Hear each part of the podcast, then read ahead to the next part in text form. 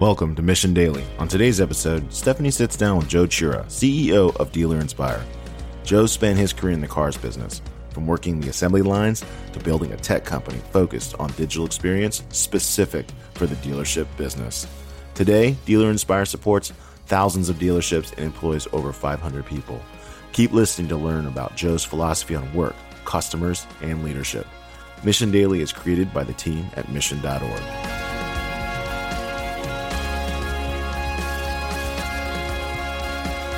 Welcome back, everyone, to Mission Daily. This is Stephanie Postles, and today I'm joined by Joe Chura, CEO and co founder of Dealer Inspire. Joe, how's it going? Good. How are you? It's great good. to be here. Yeah, good to have you here. And where'd you come in from? Chicago. Yeah, nice and actually, it's not that warm here, so I can't be like, "Welcome to sunny California." You don't get that. well, time. it's it's snowing there, so this is a little better. Yeah, I agree.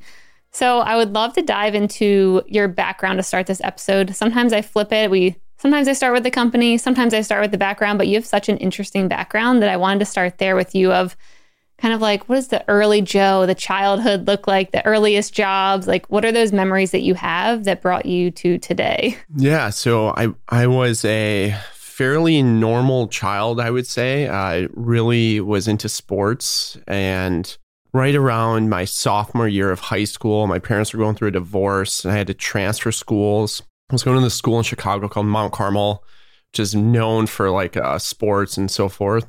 And my parents couldn't afford tuition anymore from the divorce. So I got transferred to a public school. And my whole life kind of changed in my, uh, my my daily life instead of playing sports and basketball turned into partying and and doing just a lot of silly things that a lot of kids find themselves doing. That continued on for a few years until uh, I was I was about 19 years old. I of course had jobs up until that up until that point and so forth. But at 19, I found out I was going to be a father. And Whoa. yeah. Oh my gosh. And um, to be honest, I couldn't even take care of myself at that time very well. And I was like, how am I going to take care of a child? What'd your parents say? So, uh, you know, kind of going into my my father after my parents got a divorce took took a dark path in life. So he he wasn't there uh, to really give me much guidance. And uh, my mom was in the process of getting uh, remarried, so uh, they they obviously were were pretty surprised and shocked. Yeah. And uh, it, I, you know, I felt alone, like I would have have to deal with this on my own. So having looked at my father and looked where he was kind of going in his life after my parents' divorce, I said, "Hey, I can take two paths. I can, I can try to make the most of this situation, or I can take the other path where I see a lot of people do and make excuses and uh, not go down the the right path." So I knew one thing for sure: I needed a good job. Yep. I needed good insurance, uh, and uh, I was lucky enough to know people and start on the Chicago assembly line at the Ford Motor Company. At the time, and it still is now a good job, but at, at the time is even a better job. The UAW benefits were and are great there. They um, would have like a pay scale where it started at twenty dollars an hour and accelerate to twenty five dollars an hour within within a few years. So the time was was my best option. So Yeah. I started working on the assembly line, and I was building the 1998 Ford Taurus, putting on Nice. seat belts and uh, door rubbers and and there's a whole crazy story of of how that went but it was uh, it was a very challenging and and I give those that you know those folks a ton of credit it's very very hard work I was watching your one of the interviews you did where you're talking about early days, first day on the job at the Ford assembly line, how you were just kind of like overwhelmed and sweating, and you're like, "Ooh, that was like a hard day's work." And the like, I guess your manager came in and was like, "All right, that's the first half of the actual work for the day, but like, here's what the other half looks like." that's that's exactly right and then I went on break and I and I was doubting myself and thinking like I don't know if I could do this and I ended up just just sticking through just saying like I don't I don't really have another option here like I need to do everything I can because I need a good job I need benefits I'm gonna have a, a child for God's sakes Yeah. So then what happened? so then um, my daughter was born in uh, November of 1998. So I started at Ford in May of 1998. And uh, I continued working on the assembly line. Then I found out that they would pay for some of my college. At the time, I had probably a year's worth of college under me Um, right after high school, I went to Eastern Illinois University for a semester, and then uh, came home and and went to a community school. So I took a little hiatus from school when I started Ford, but then really dove back into school. And as I was going to school, or working on the assembly line, I would be so bored. I eventually got better at my job. So I, I was putting on door rubbers, um, what's called a B pillar, scuff okay. plates, all of these parts. And what people may not realize is on the assembly line, the cars, they don't stop when they get to your station. They just keep going at mm-hmm. 72 cars per hour. So you're just doing this oh monotonous work. That sounds, that would give me so much anxiety. Yeah and you you're really a human robot at that point. So as I started enrolling in classes, I thought, well, why, why don't I take the time in between building cars, even if it's a few seconds, to read my textbooks? Mm-hmm. And I, I started doing that. I started reading a paragraph at a time in between building cars. And I would devour material. I mean, pages, chapters of material on a daily basis. I'm sure you were the only one doing that. I'm I was. Guessing. I was the only one on this summit. Yeah, everyone's that. looking like, man, Joe is super weird. yeah, they were. They were for sure. That's awesome. So what ended up happening is it years later. I mean, this wasn't like a. I was on the summit line for a summer or something mm-hmm. like that. It took me four years to graduate school, but I graduated magna cum laude.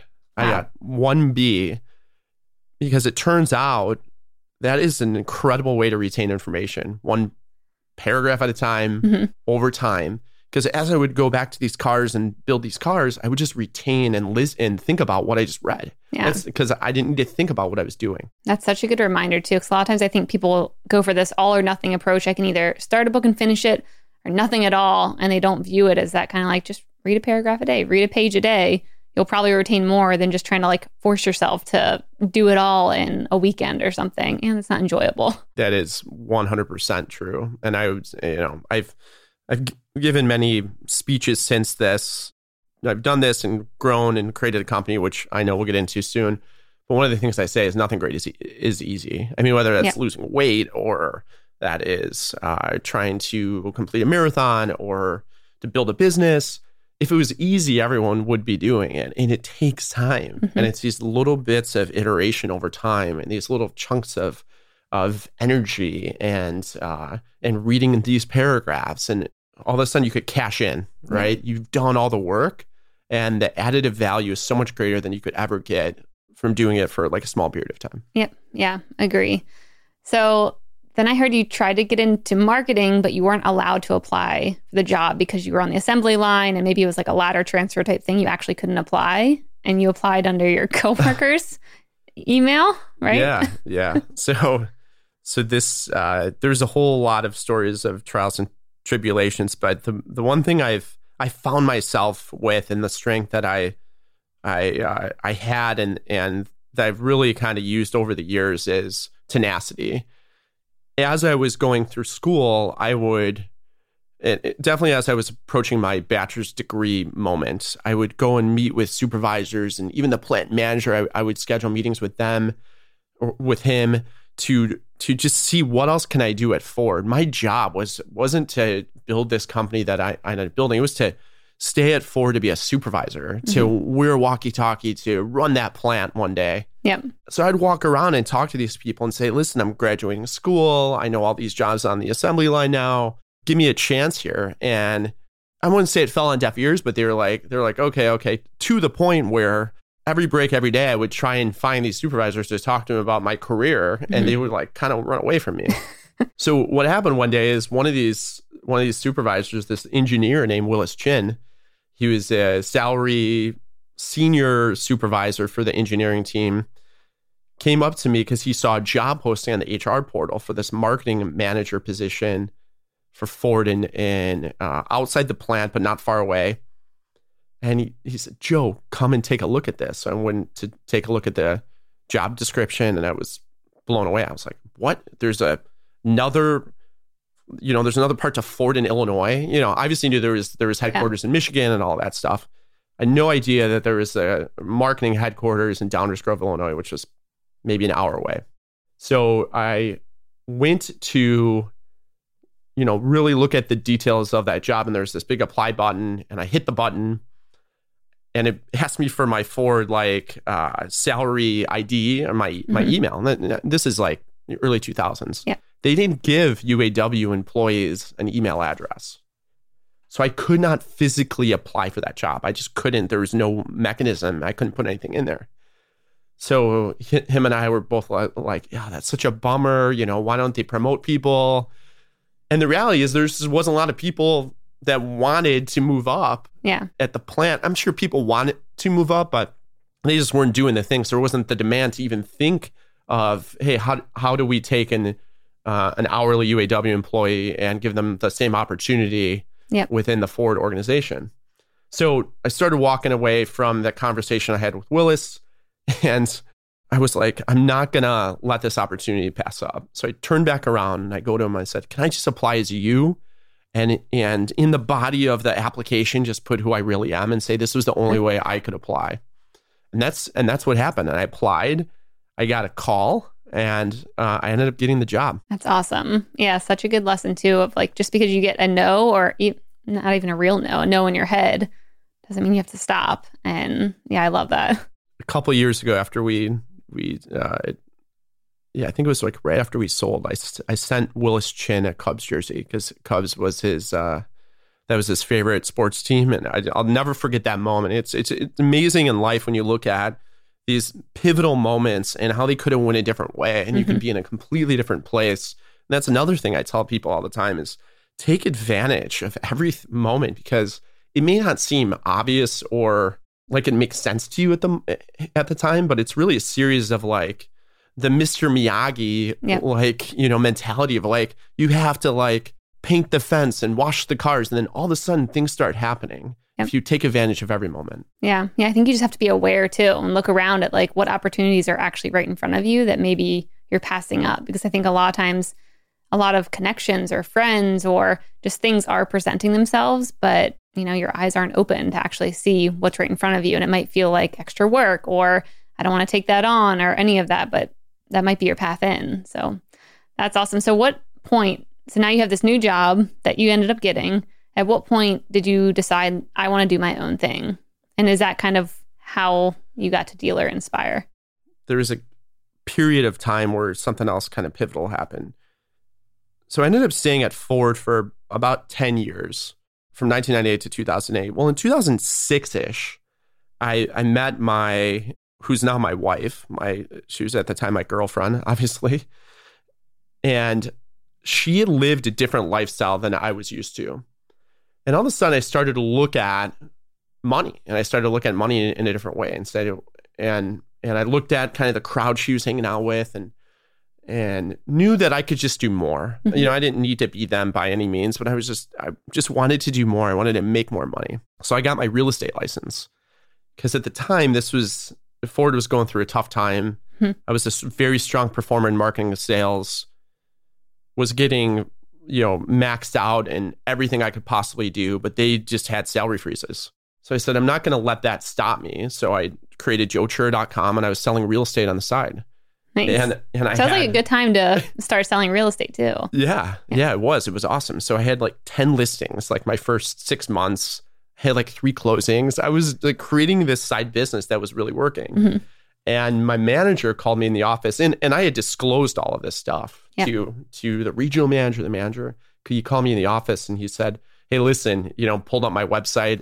was like, I'm getting flack from a lot of people on this. You know, you're gonna have to kind of choose. And at the time, I was like, I can't be like hamstrung in terms of like my earnings and what I want to do in life. And I just felt like I was destined for more. So I ended up leaving Ford in 2008. I, I, met someone that had worked at Ford Motor Company before and was very successful in running car dealerships. And he said, Hey, you want to kind of run one of my one of my uh, dealerships and be a be a partner with me? And I looked at that opportunity and I said, yeah, like this seems like an amazing opportunity. There's unlimited potential there. So I, I I did that, and from 2008 to 2010, I I jumped on that train and and I became a general manager and and I ran um, auto dealerships. The thing I didn't know is as a Ford rep and with my background, I really thought I was prepared for that moment, Mhm. and and it turns out I I wasn't. In it what was ways? far different. when you're dealing with kind of corporate, you know, your corporate peers and corporate life, and it's not you're dealing with a business to business business, Mhm. right? Like Ford, I was I was really when I was a marketing and sales manager at Ford, I was working with dealers and and I was selling them vehicles that they would end up selling customers. So I was dealing with the dealership, the owners, but not customers, Mhm. not employees per se. I didn't have any direct reports. So I went from a unionized, uh, or I, I went from a non like unionized type environment to a unionized type environment in terms of having now being responsible for this whole dealership. So there's just a lot of lessons learned, and we weren't very well capitalized. There was a lot of lessons in cash flow, a lot of lessons in how you deal with employees and customers, and it really taught me how to run a business. That was really a defining moment in my life. The the irony is I I wanted to with that group start an internet department Mhm. and they just weren't strong believers in the time In the internet? that idea. well, they they hired an internet person, but you know at, at the time they just weren't strong believers in like in the vision that I had to to do things with the Yeah. dealerships that they owned. Got it. So then you were like, well, time to just go out on my own.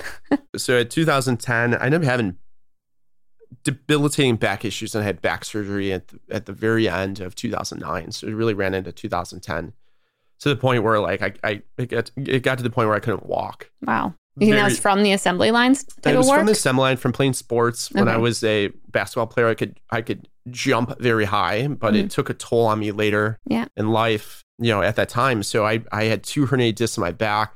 It was to the point where on my honeymoon in 2008, I couldn't walk a block with my wife. We were Wow. in, we were in Paris. I could I, I had to take a break every block. yeah.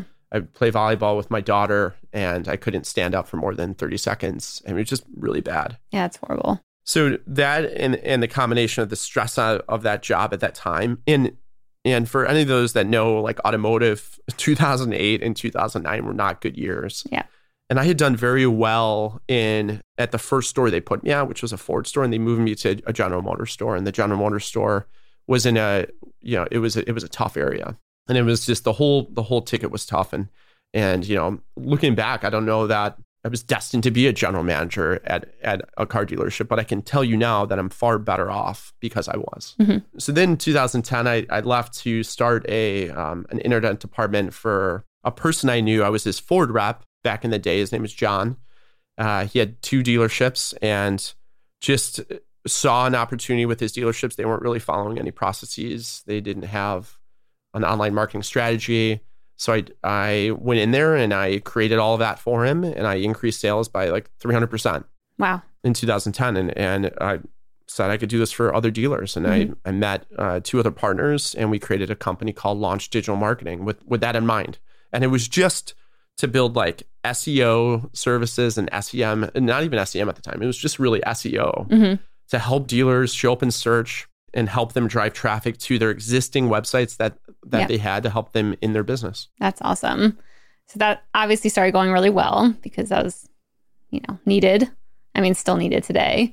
But so then how did you get into also starting another company, Dealer Inspire? Like, if one's going well, what made you be like, eh, I should start another one on top of that? It's a great question. There's a few things. When I first started Launch, really relied on the expertise of one of the partners in the business acumen and his history in creating businesses and so forth. And what I realized is that I needed to educate myself more. As I educated myself, I saw a big opportunity to create a separate entity that focused on on SaaS that was a C corporation versus uh, what we were at the time an LLC. I wanted to have a different cap table, so I, I wanted to not just have a partnership between two people. I wanted to be a, have the flexibility to have stock options and do all of these things that I I found important. Yep. And the the irony here is that I learned all of it from a podcast, Which one? This Week in Startups. oh, yeah. I used to listen listen to that obsessively and watch it. And the lawyer I got to create Dealer Inspire was Scott Walker, who is an advertiser on This Week in Startup. So those advertisers listening, it works. like you had me. I'm I That's and pretty funny. it was it was crazy. So I basically went to the the partners at launch and I said, listen, I want to create this separate entity and uh, you'll be a part of it and in some fashion, but I want to open it up to a few others as well. And that's that's really how it was it, it was created. And the the thing in the back of my head that a lot of entrepreneurs don't know this, but there's something called the small business tax exemption rule. Okay. And basically, it falls in place if you're a C corporation and you have stock for more than five years. hmm So if you hold stock for more than five years, and and this isn't CPA advice, so Yeah. please talk talk to your CPA. No, don't if you- trust any of this. Yeah, Just listen. Yeah. if you have stock for more than five years and you have an exit and or or you sell that stock, then the a portion of that can be tax free. So I had learned that from listening to it was a conversation. I don't think it was on this week in startups. It was something else when I Mhm. was reading about like why would someone create a C corp versus an S corp versus LLC. So I said, well, as the CEO, I have to I have to do the best thing for the shareholders, and I think this is the best thing. Mhm. So so that that's kind of all in essence why a separate entity was created to have a different cap table, to be able to create the C corporation, and then the other kind of outlying fact is I went to a few dealers that I knew because I didn't want to I wanted to stay away from anything that would look like commingling funds or anything funny like that even though I was an owner of of the other business. So I raised um or I, I raised like a convertible note. That's the only investment that we had. Yep. And I went to like five dealers and one said yes. And he was a Canadian dealer. hmm So uh, in order for to have a Canadian investor, I need the C corporation as well. So that was those all those things combined kind of made it happen. So explain to me, I'm curious now a little bit more about so you create a C Corp because of the stock options and stuff. So then explain to me the tax thing again. Like if you hold those options that you created for five years and then you sell them, Yeah. you don't have to pay taxes on them. Which a lot of Well- people wouldn't sell their options in their own no, no, company. no. It- okay. So um, you wouldn't. They're not necessarily options. So when you create a C corporation, you have stock. You have issued stock. Mhm. Okay. So so stock was issued to me. It was issued to the, the other co-founders, and and so forth. That stock was issued at a certain point in time. If that stock that you own, if you hold it for five years, and you end up selling your company, like I sold my stock to Cars.com. Okay, got it. So the sale was the trigger point. The sale was the the trigger point. yeah, because that's that what I was like point in time. confused by. I'm like, Yeah. well, the convertible note, you don't have a valuation until you IPO or sell your. Yeah, got yeah, it. so okay. the, the convertible note thing was completely separate yeah. than than that. Yep. But yeah, Okay, cool. Got it. Yeah, we did the same thing. Convertible note, very small amount. Yeah, small, small amount just to get us started. But I always advise people that route if you can convince investors to do it that way. But that's awesome. So then you sold Dealer Inspire. I'm sure there's a lot in between to cars.com. yes. What made you want to sell? What was that experience like? Because I'm sure a lot of people listening are like, I have a company that I want to sell. That's like everyone. So, no, not everyone, but a lot of people. So, what was that process like? The process was surreal, and it was surreal in the sense that I. I didn't have when we sold a COO or um, a CFO. Mhm. So I was kind of the guy that was doing it all. How many And employees did you have? At the time, we had 350 employees, I Oh, will wow. say, by the time we sold. Okay. to put in perspective, we had three in 2013. So we grew pretty fast. So to to get to your your question, like why why did we sell and and how did that happen? We started growing so fast and we started getting a different kind of client. So we started going from the the the dealer to d- client, let's say, and we still have like all our clients are are dealers, Mhm. but the mechanics of billing changed. So that's that's maybe said better. In that we started to get into what's called an OEM program. The way that works is uh, a franchise like, let's say Jaguar Land Rover. That was our first OEM program. If I was working with an individual dealer that was a Jaguar Land Rover dealer, I would build that dealer. That dealer would pay me probably within 15 or 30 days. Mhm. If that Google or, or if that dealer had Google like media spend, usually the dealers will put that media spend on their card, on their own credit card to get the points and so forth. And we would bill them management fees, our website fees, and so forth. And we would we would collect that within net 30. So what ended up happening was when we were when we got approved the Jaguar Land Rover, the media spend that that dealer had had to be absorbed by us. And we went from getting paid with, you know, net 30 to 120 days. Yep. we went from one OEM program in 2014 to almost 20 by the time we sold. Almost half of our business transferred to this kind of new billing method. Got it. And it was a very good thing for us. It wasn't it wasn't a detriment, but it was a detriment in cash flow. hmm So when I was looking forward from at our business, we were also to a point where I couldn't I didn't have a savings account big enough to tap into that line of credit I had there as a reserve that I never really tapped into that was a million dollars. Mhm. My payroll was was more than that. We we shifted to invoice billing from Google so we'd get these millions of dollars of of invoices that we needed to pay and, and all in all cash just became tougher and we had to be very careful. So as I was looking at the the the business and the growth, if we were going to continue on this trend, I definitely needed to put capital in the business. Right after we were announced for the Crain's Fast 50, we were number five. Launch was not even Dealer Inspire. Dealer Inspire was too young to qualify. Okay. So Launch was uh, awarded number five in the Fast 50 companies in, in Chicago, essentially the, the, the fastest growing. Mhm. And at the time, I started getting a lot of people that, that, that were coming to me and were inquiring about our companies and so forth.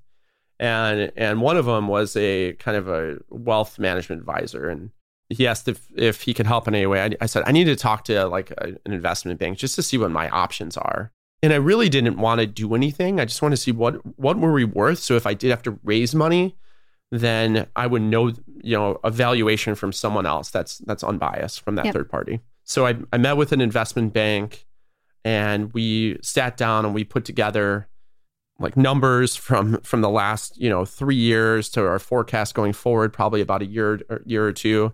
And a month or so later, they came back with uh, valuation of our company. hmm Was it better or worse than you were expecting? It was right in line with what I was expecting. That's good. And the reason why is because in the auto sector, you can look at peers, Mhm. and we had a peer just sold that had just sold for over a billion dollars a few years before. So, Got it. so I saw I saw their their multiple, and I kind of understood what the multiple was in our in our space. That doesn't always mean you know you'll get that multiple by Yeah. any means. So at that time, I had this valuation done. Well, Cars.com saw us on Crain's Fast 50. They're based out of Chicago as well. So the CEO reached out to me and we had a meeting at my office. And it was more of a get to know each other meeting than anything else. And that led into deeper discussions and so forth. And at the same time, ironically, I was trying to work with cars.com to get our chat product called Conversations on their platform as well. So all of this stuff kind of serendipitously happened at the same time where cars.com approached me. I was already getting this valuation, just kind of exploring options. I didn't even know if I was going to go to market or not. I just wanted to get some data points Yeah. on our business and the value of our business.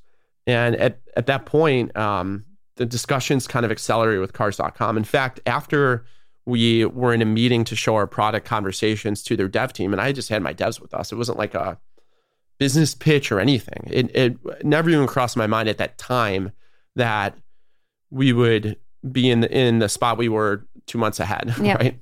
But after I left that meeting, one of the business development people asked me for for a pitch deck or or a deck on Dealer Inspire because the board members needed more information, and I uh, I provided just kind of our marketing deck, and I- and I went to that business development person. I said, "Do you want me to add revenue numbers in here?" And he said, "Sure." So I added revenue numbers. So the board not only saw like about Dealer Inspire, but they saw our growth. Mhm. And the one thing that I always made sure we did is never had a month or a quarter that was lower than the quarter before. So if you look at that and you plot that out on a graph from It looks great. it looks great for five years, right? Yeah. So so that that's what was given to the the cars team. So that led into a second meeting, a third meeting, and and the story goes on from there. Yeah, that's great. So after cars.com bought, because they bought Dealer Inspire and Launch digital marketing, They did. Yep. right? How did you structure it so they would buy both of your companies? It's funny because it was September 28th, my anniversary in New York, when I got the call 2017 that that they wanted to purchase both companies. Well, they wanted to purchase Dealer Inspire. Mhm. And so we had that conversation and we were about to hang up. And I said, wait, wait, wait, wait. What about launch? Like, do you want to buy launch too? He's like, yeah, yeah, yeah, launch too. So uh, it was, um, that makes sense. The businesses are both in auto, well different. There's a lot of similarities and so forth we had that conversation and that led into pre diligence uh, on both companies, which we built our whole, all our accounting was in QuickBooks Mhm. at the time. So we had Yeah. this, by the time we sold, I think the business was, you know, $40 million Operating out of QuickBooks. working out of QuickBooks. I had so many hacks in QuickBooks and these BI tools connected to QuickBooks Yep. and looking at free cash flow in QuickBooks and using Fathom and and I, I did everything I can to be as resourceful as I could to get information. The pre diligence led into a series of meetings that led into uh, Halloween, which obviously just just happened a few weeks ago uh, of 2017. Me, me, the CEO and the CFO in a room uh, talking about the the deal. And so, how have things changed now from now that they've, you know, acquired your company and you're part of them now? Was what's the difference? overall, it's been fantastic. We went from a very liberal, kind of fast paced startup company, and now we're part of a public company. But it's been it's been great. They have truly kept to their word. And not only have we been able to grow and and and they keep investing in DI. I'm I'm on the executive team of Cars, and I get to really help with their products and I get to help them with their dealer solutions. And I and I get to play with data that I never had before. Mhm. So cars.com gets 24 million visitors on a monthly basis. The audience is incredible and they have so many amazing people at that organization that I get to to now like take the vision of here's how cars can look and here's how DI can look and here's this platform that we could build together and make it and start making it happen. So it's been a lot of fun. You know, the biggest difference is, of course, like when you go from a company like ours to a public company is finance. I mean, Yeah. but the best thing about this whole thing for me is that I don't even know how to look at the bank anymore.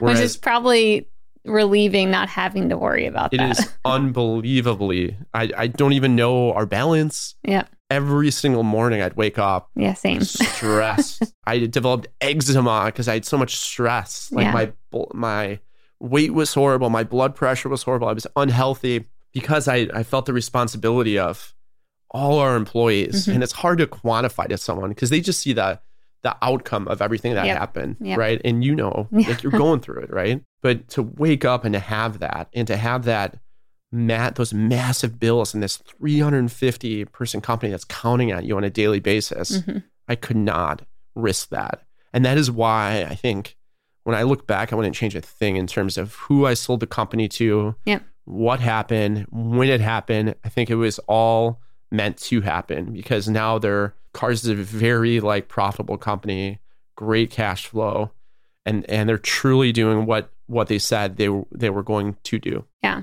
No, that's great. I think so important to remember to pick the right partners when you do, you know, whether it is selling your company or just going into business with someone, finding a co-founder, anyone, finding someone that you trust that you know is going to keep their word. I mean, that makes all the difference because you've definitely heard, or I have at least out here, companies getting acquired and then just kind of being pushed over to the corner and, you know, not really being really part of the executive team or the vision or anything.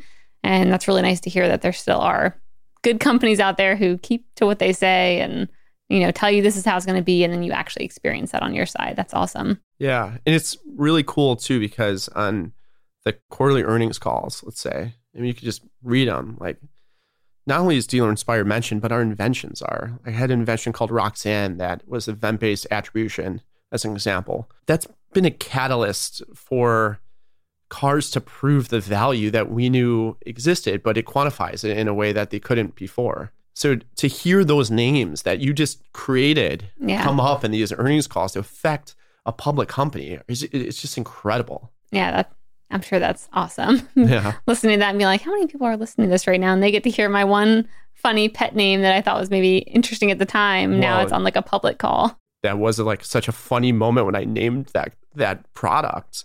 And to hear that come up years later, I never would have had that foresight that that would have that that would happen. That's great. So how has family and, you know, having your daughters and all that kind of stuff impacted, you know, building up your companies and just your life in general, you know, being a CEO and all that? What does that look like? Yeah, so I'll say that when I was growing the company, and, and I still am, but at the at the time of from startup to where I got it to before we sold, every single night after the kids went to bed, I would work on my computer until my computer died. That was my rule. I Mhm. took on my laptop, and the newer the computer was, the longer it would be. And it start at work until it 100%? died. Yes. Okay. I started at 100%, and I work until my computer died on a nightly basis. And that was my rule to shut down. Very seldom did I, did I charge it again. That being said, as you probably know in creating a business, what I missed there is even the times I was with my kids, I wasn't present. Yeah. I wasn't there. hmm I was there, but I wasn't there. That went on for a long time. Luckily, uh, and I've I've three I have three children. My my daughter never lived with me, so going back to my 21 year old now who is Yeah. thriving. She's in California, fantastic kid. She works for our company Yeah. now. She was on our BI team. Like like she's great. She wasn't as uh, she was impacting in, in a way, but she didn't live with me. My my two young young children, uh, Morgan and Grayson, now they're they're seven and nine. Throughout, you know, when they were when they were babies and beyond, it was uh, it, you know not being present there. Luckily, they were they were too young to probably remember that, Yeah. but I remember that. Mhm. I don't know if I could have done it any other way, but it was it's definitely a sacrifice. So fast forward to now, the now they're a priority. Mhm. Now it's like I have to be there Yep. for them. What's life about if it's not for your family and your friends and being present in these moments, Mhm. Right? Yep. And I see that clear as day. So especially to to get to where we got to, and, and you know, my story is not at, not going to be over by any means, but like if I didn't stop and say, okay, I got to really start to be present more and embrace life a little bit more, Hmm. then what's what good is it? Yeah. No, I think that's so important. Our son's name is also Grayson. Oh, And yeah, I think that's something very good to remind, you know, everyone of, even if you don't have kids, is like can be in the struggle, you can be building your business and doing all that stuff, but yeah, making sure that when you do take the time on the weekends or in the evenings to be with your friends or significant other or family, like yeah, being present is key because you will probably look back. And like I know even I look back on some weekends and I regret not being fully there while he's you know, playing in the corner and being super cute and like trying to get my attention and I'm trying to send an email out on my phone. And like, you know, I, I get that mom guilt where I'm like, oh, what was I doing? Like I, it wasn't that important. And I think that's yeah, such a good reminder for anyone who's building a business or even working at a company or anything. Like anyone can be experiencing that. So to wrap this convo up, if you were to have one piece of advice for other CEOs, entrepreneurs, people in the struggle, what would that be? nothing great is easy and you just need to keep going you need to talk to people that have kind of been there and just know that it's it's challenging for a reason so don't give up also have common sense i think one of the one of the things you, you need to have is extreme common sense when you're building a business because you're going to get you may not be the best finance guy you might not be the best product person but you just need to have common sense and surround yourself I know it's cliche, but the right people around you Yep. that believe in you and give back to them. Yeah, I love that. Very wise advice. Joe, it's been such a pleasure. Hopefully, next time you're in town, we can uh, get together again and yeah, enjoy your trip to Napa. Thanks so much for having me. All right, thanks. Mission Daily and all of our podcasts are created with love by our team at mission.org. We own and operate a network of podcasts and a brand and story studio designed to accelerate learning. Our clients include companies like Salesforce, they're a customer times five, Twilio, and Katerra, who work with us because we produce results. To learn more and get our case studies, check out mission.org/studios.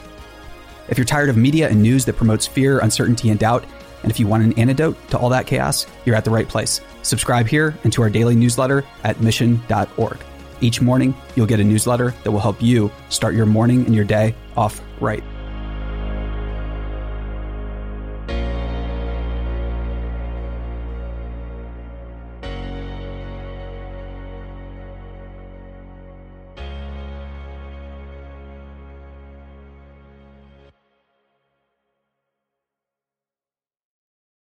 Hey, listeners, thanks for tuning into this episode. I hope you enjoyed it as much as I did. If you haven't already, please subscribe, rate, and review this podcast. It helps spread the word, and I would greatly appreciate it. See you next time.